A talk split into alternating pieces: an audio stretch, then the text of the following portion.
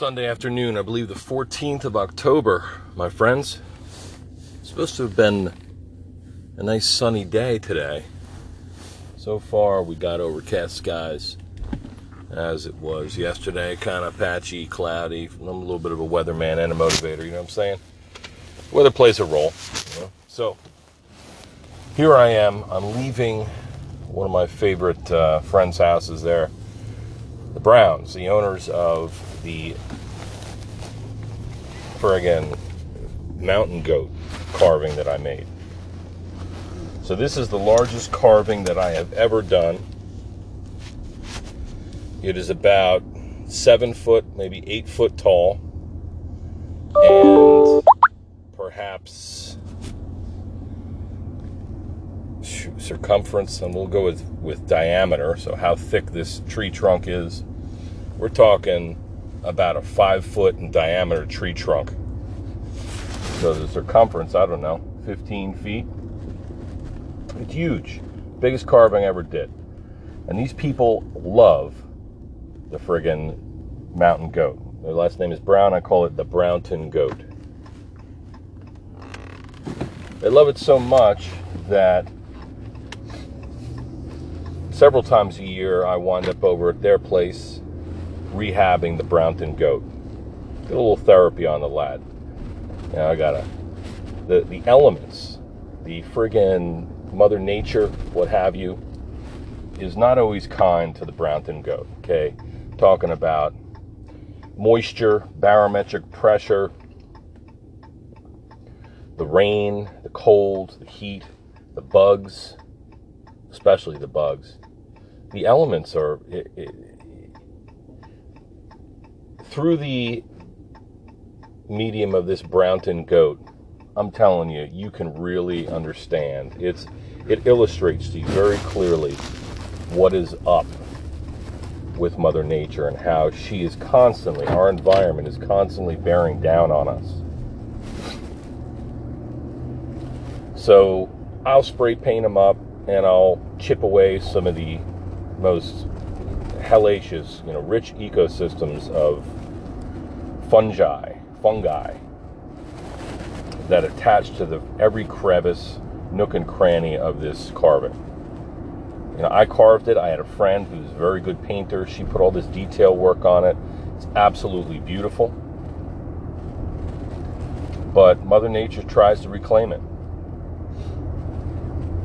As an artist working with wood, it's definitely it definitely communicates to you. You definitely learn you know, you can make the most beautiful carving and put as many coats as you want of varnish or lacquer or paint on that carving, but you come back six months later and there's all kinds of crazy havoc being wrought on your on your art. So the Browns, they love this freaking thing. It sits right outside their slider. So as the Browns eat breakfast, they're looking out their slider and they see this mountain goat. And the significance of it is significant. It's you know it's ample. they, they love to travel and they've been all around the all around the world. They're retired. I think they were both math teachers or something like that. So the, they retired and they travel all over. They ride their bikes. They visit different places and they have family out in the Midwest and Colorado. And so they have climbed these mountains and seen these creatures. They've seen these mountain goats that most of us have only seen pictures of with its crazy thick coat of wispy white fur and its black muzzle. How they climb on every escarpment and the top of these mountains, and these creatures live there and they love it. You might have seen pictures of mountain goats walking on these crazy, treacherous uh, cliff sides. Their feet are designed to be, they're like excellent climbers, you know. So that's that's the story of the Brownton goat. Now,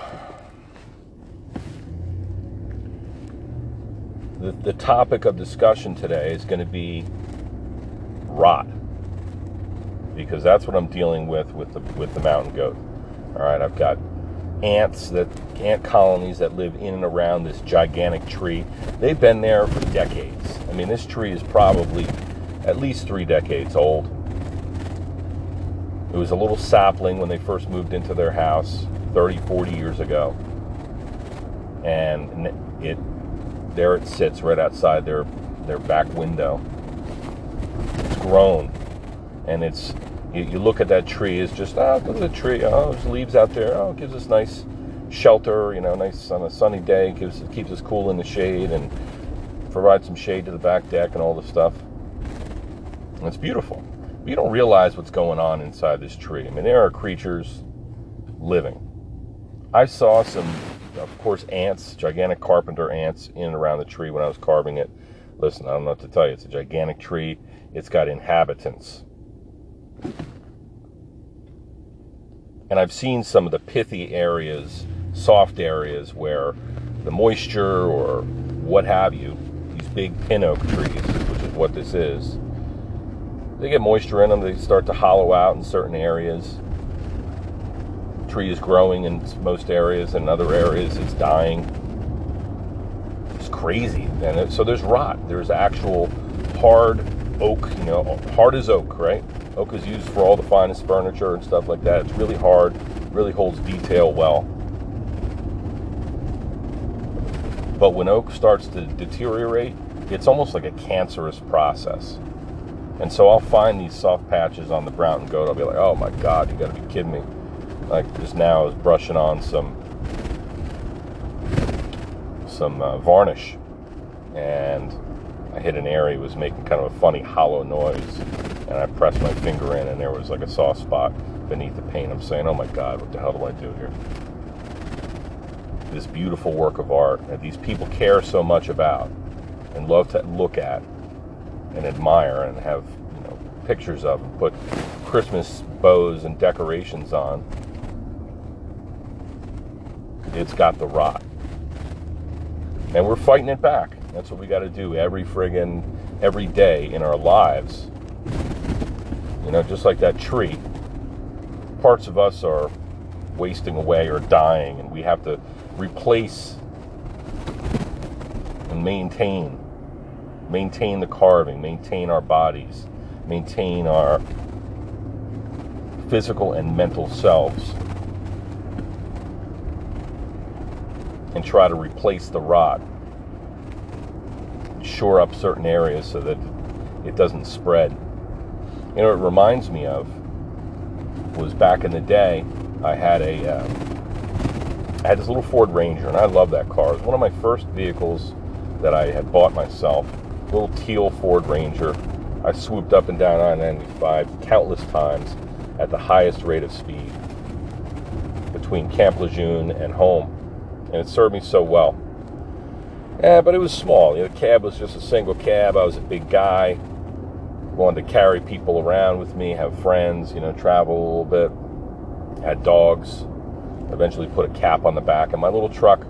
I started to get a little bit weary of it. I said, you know, I'm going to trade it in. So I traded my truck in for a um, a Jeep Grand Cherokee Sport. This isn't the one of the tricked out ones with all the tinted windows and bells and whistles and shit.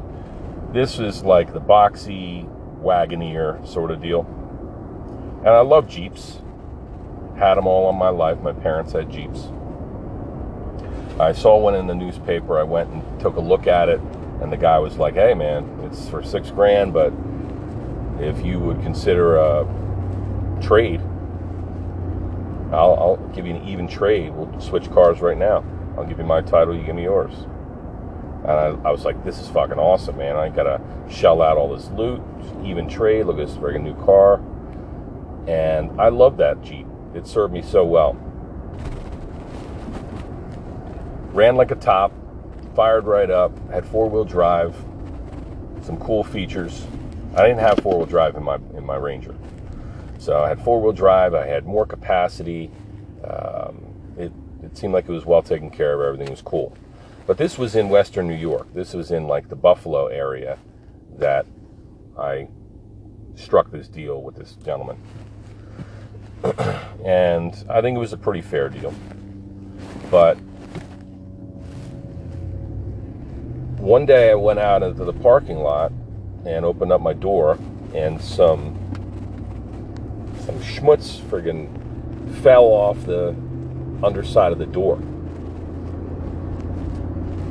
I'm like, what the hell is that? And I looked down, and it was like rust, like like wafers of rust. Like I could tell that it was part of the door that had rusted out and had just you know that sheet metal that all of our cars are made of, that steel, that it had rusted out and it was just like little pieces of very light, flaky cardboardish material. And I bent down and I looked at that bottom of my door and I put my finger on it, and a shitload more of it fell off.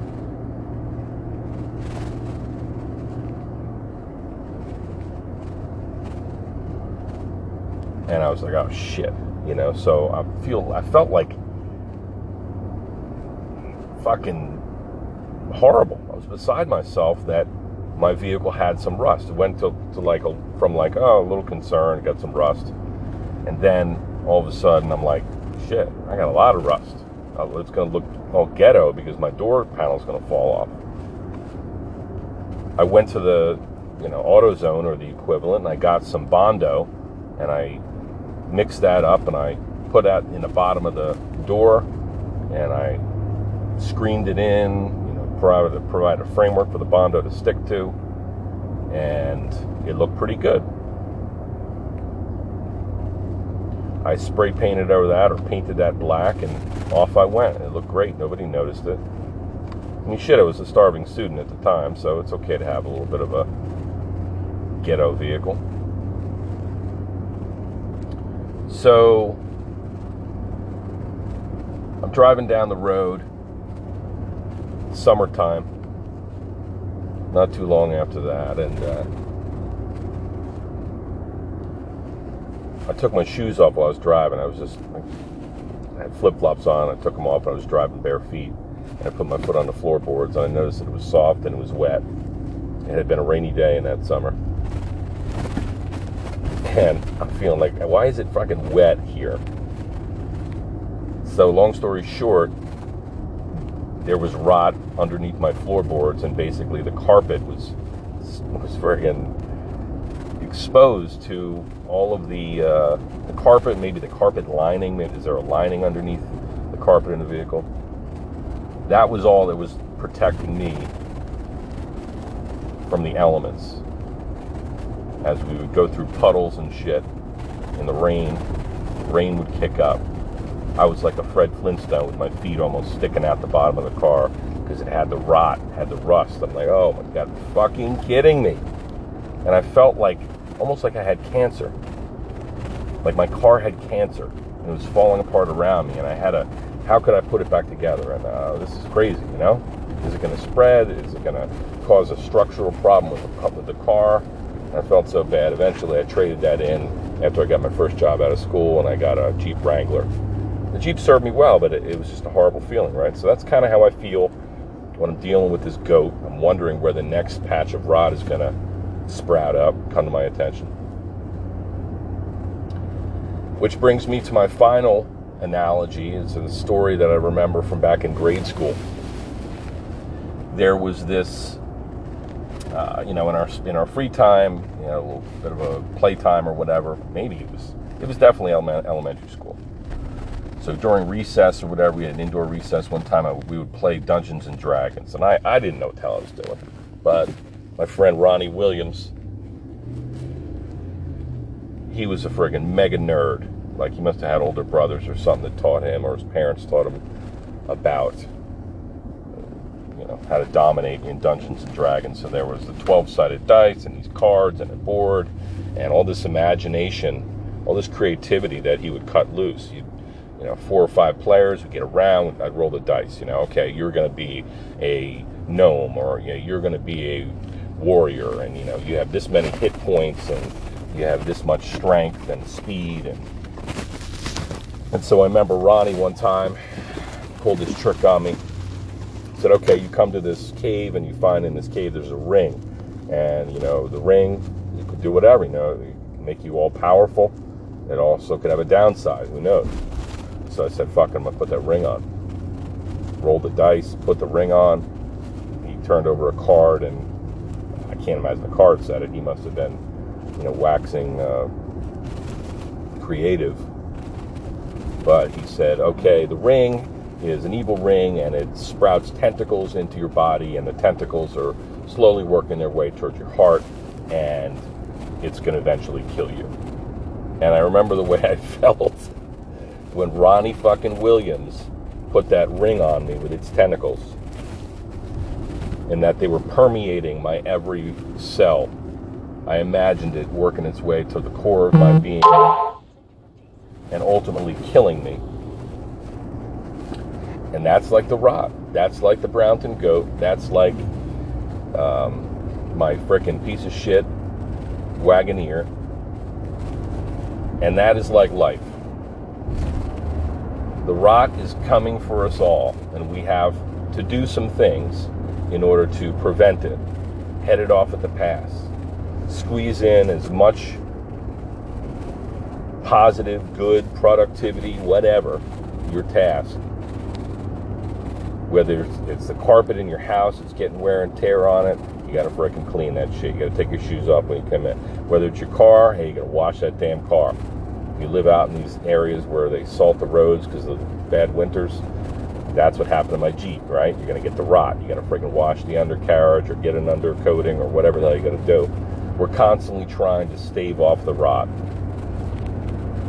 and I just see this in a lot of different facets of our lives. If you if you get complacent for a moment, it seems like it's too late. You know, you gotta the friggin' floorboards are rusted out in your car, or your beautiful work of art that you take all the time and love and creativity and paint and varnish and saw cutting. It can all of a sudden shit the bed on you, and you got pieces of it falling off. But we're going to work do our best in all these areas. They all worked out to the positive, right? I'm working on the goat. I'm coming from it now. I'm replacing it so that when these people look out and they see this beautiful creature up there, they're going to see it as strong, clinging confidently to the side of that mountain, to his escarpment, never to fall.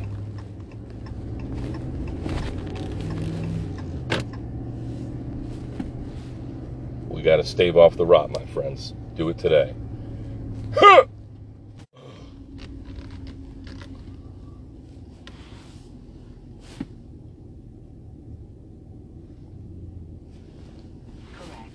Adjudicated means the processing has been completed. Accepted means they have it and are processing it.